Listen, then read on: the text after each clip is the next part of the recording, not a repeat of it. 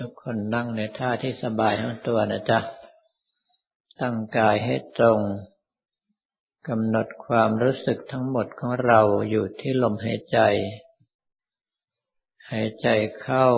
ให้ความรู้สึกทั้งหมดไหลเข้าไปพร้อมกับลมหายใจ หายใจออกให้ความรู้สึกทั้งหมดไหลออกมาพร้อมกับลมหายใจ จะเอาแค่ปลายจมูกจุดเดียวเป็นจุดที่รู้สึก หรือว่าต้องการสามฐานจมูกอกท้อง หรือต้องการเจ็ดฐานหรือต้องการรู้ลมตลอดสายก็ได้ เพียงแต่อย่าให้ความรู้สึกหลุดไปจากลมหายใจเข้าออก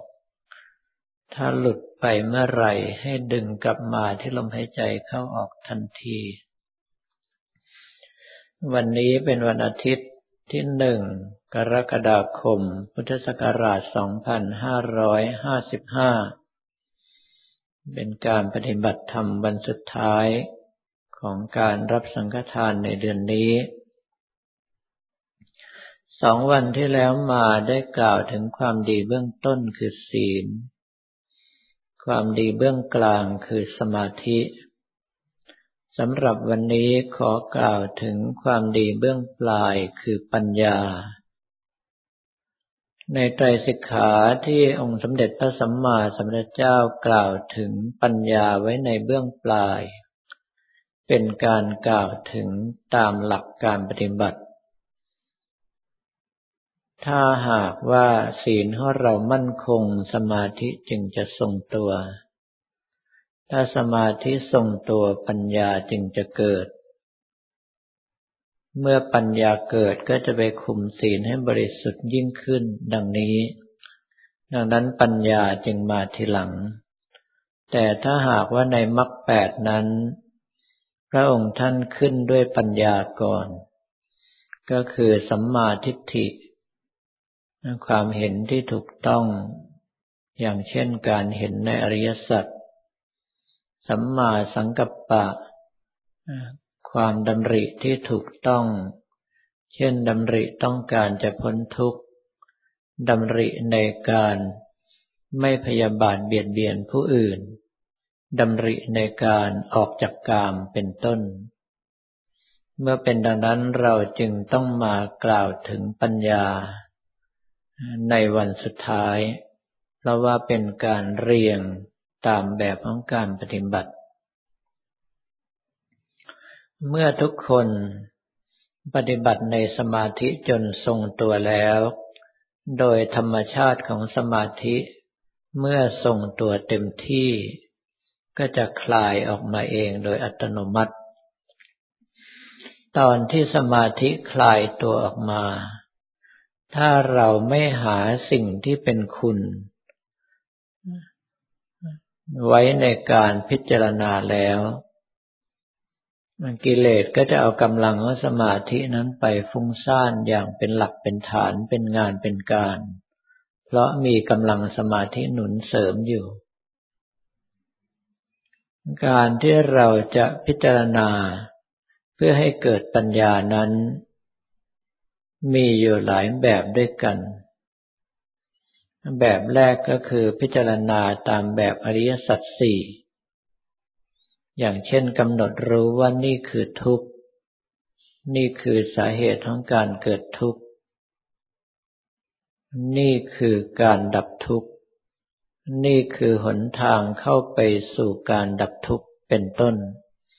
ต้องรู้เห็นให้ชัดเจน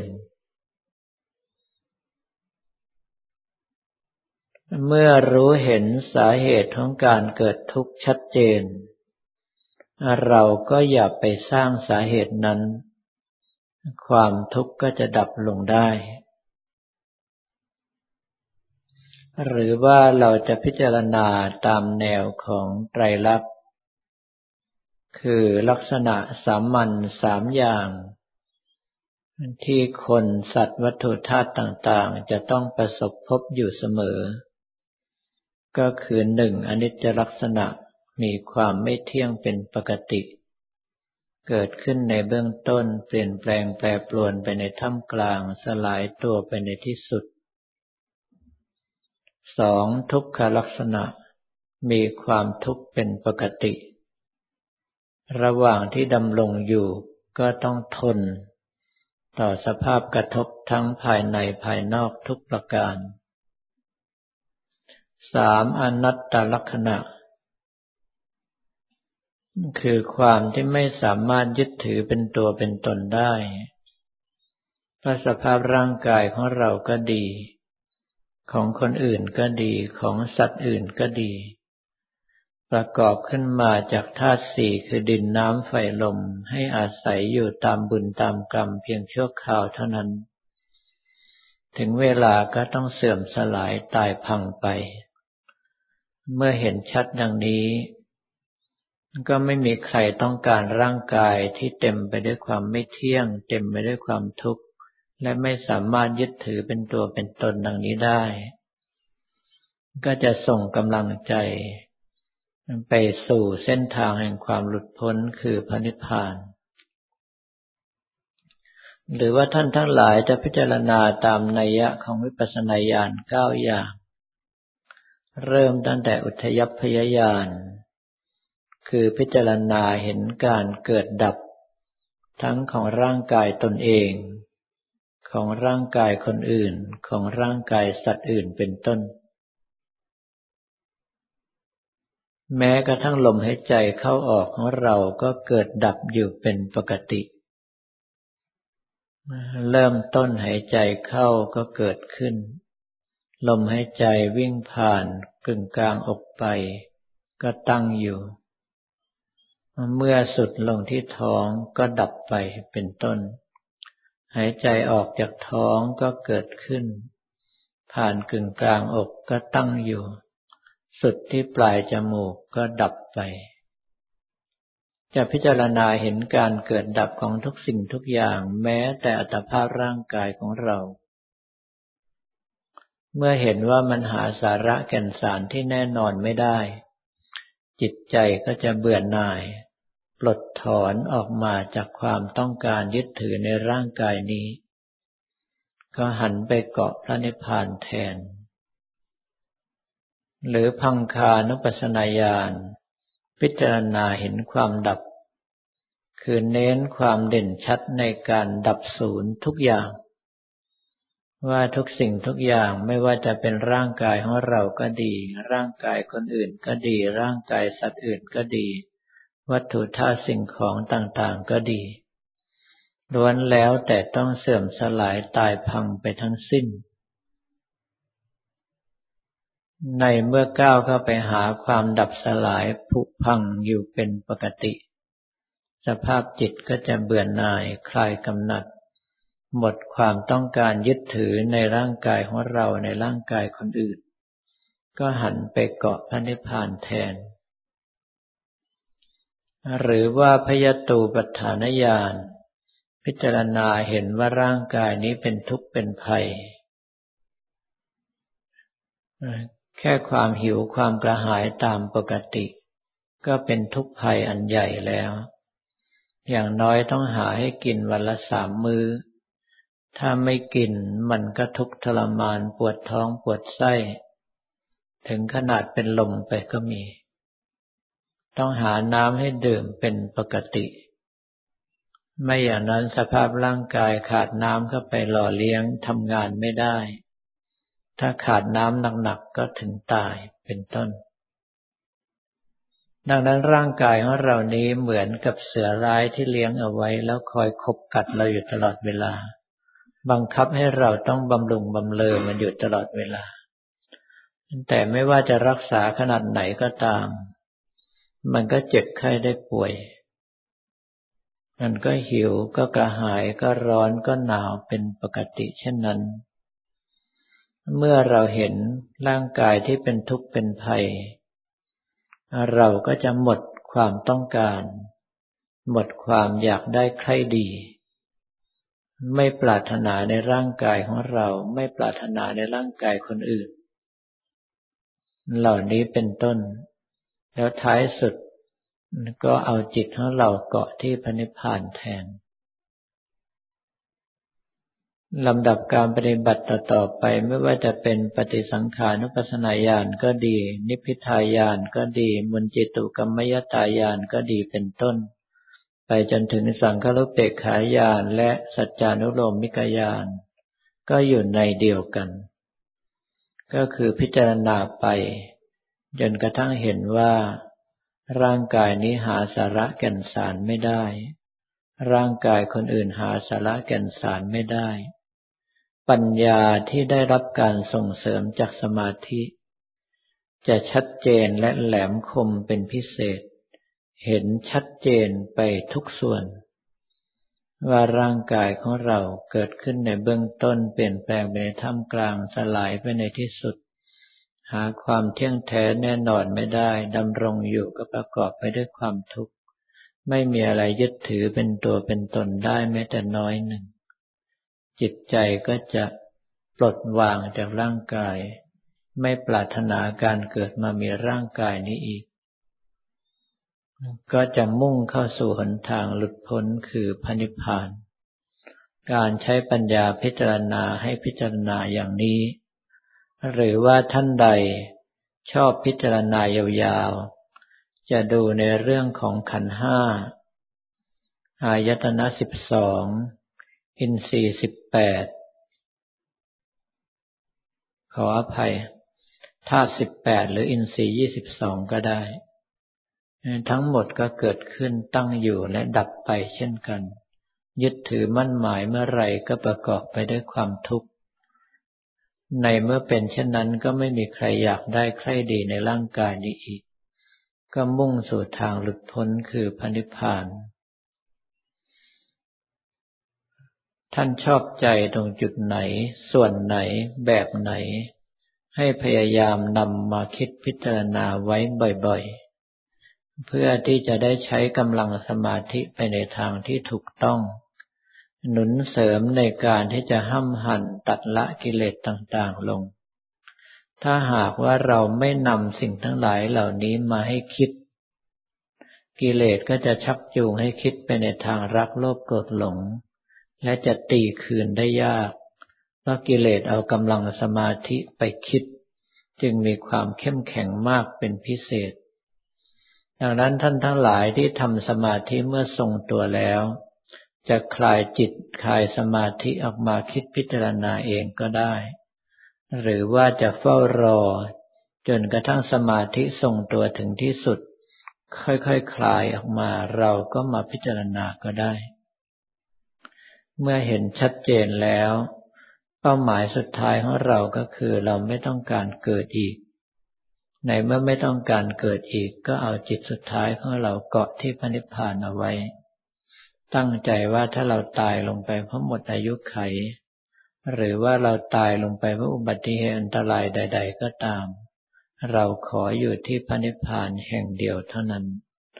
ให้ทุกคนคิดพิจารณาแล้วประคับประคองรักษาอารมณ์ใจดังนี้เอาไว้ จนกว่าจะได้รับสัญญาณบอกว่าหมดเวลา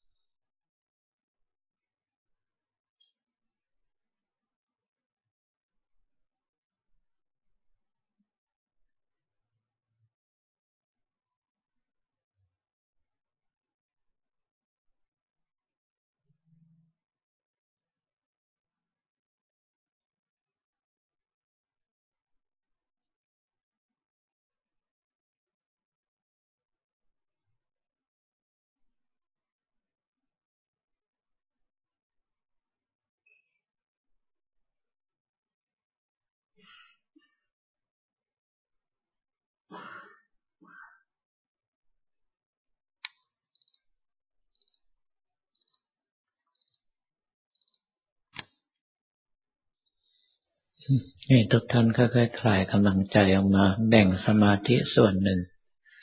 อยู่ที่ลมหายใจเข้าออก อยู่ที่ภาพพระ อยู่ที่การภาวนาหรืออยู่ที่พันิพาน